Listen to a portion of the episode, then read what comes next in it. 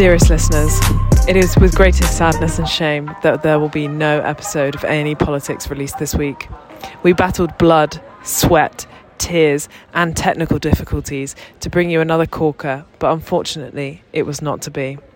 The various problems we faced along the way are disclosed in the rest of this episode. Well, like mini episode, because we just said we're not doing one. Firstly, Sheila in timetabling would not let us book a room for some unknown reason, and it is with and it is with regret that Sheila, we are adding you to our list of beefs. Once a location was established, getting the equipment proved the next problem.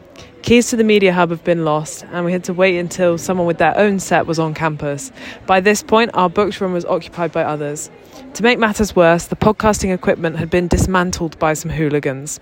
We remantled the equipment, but this did not solve the problem of location. Adam used his problem solving skills to momentarily save the day by remembering he could quickly rewire the radio studio and do some wizard magic to plug it into his laptop. His ability to plug in the unpluggable will continue to astound us. However, this victory was only short lived. Having recorded the whole episode of the pod in a somewhat frantic manner, the feedback on the microphones and the audio quality was so poor, Adam and Emily, that's me, made the collective decision to scrap the episode for the sake of all your ears. It is devastating. It was another insightful and enjoyable listen, but we do not feel it reflects, reflects the quality of our work. We discussed the SNP, the Windsor framework. Yes, this is the second or third time we've spoken about both these topics, so re listen to old episodes if you want more info and the upcoming local elections. Please remember to vote before the 17th of April. Samaya also hit it out of the park with an astounding game, um, which we endeavour to use at a later date.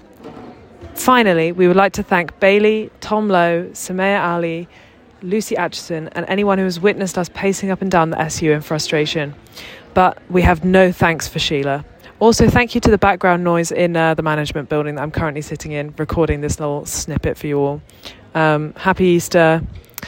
Yay, Jesus. Eat lots of chocolate. Goodbye. Good night. Farewell. Yay, Jesus.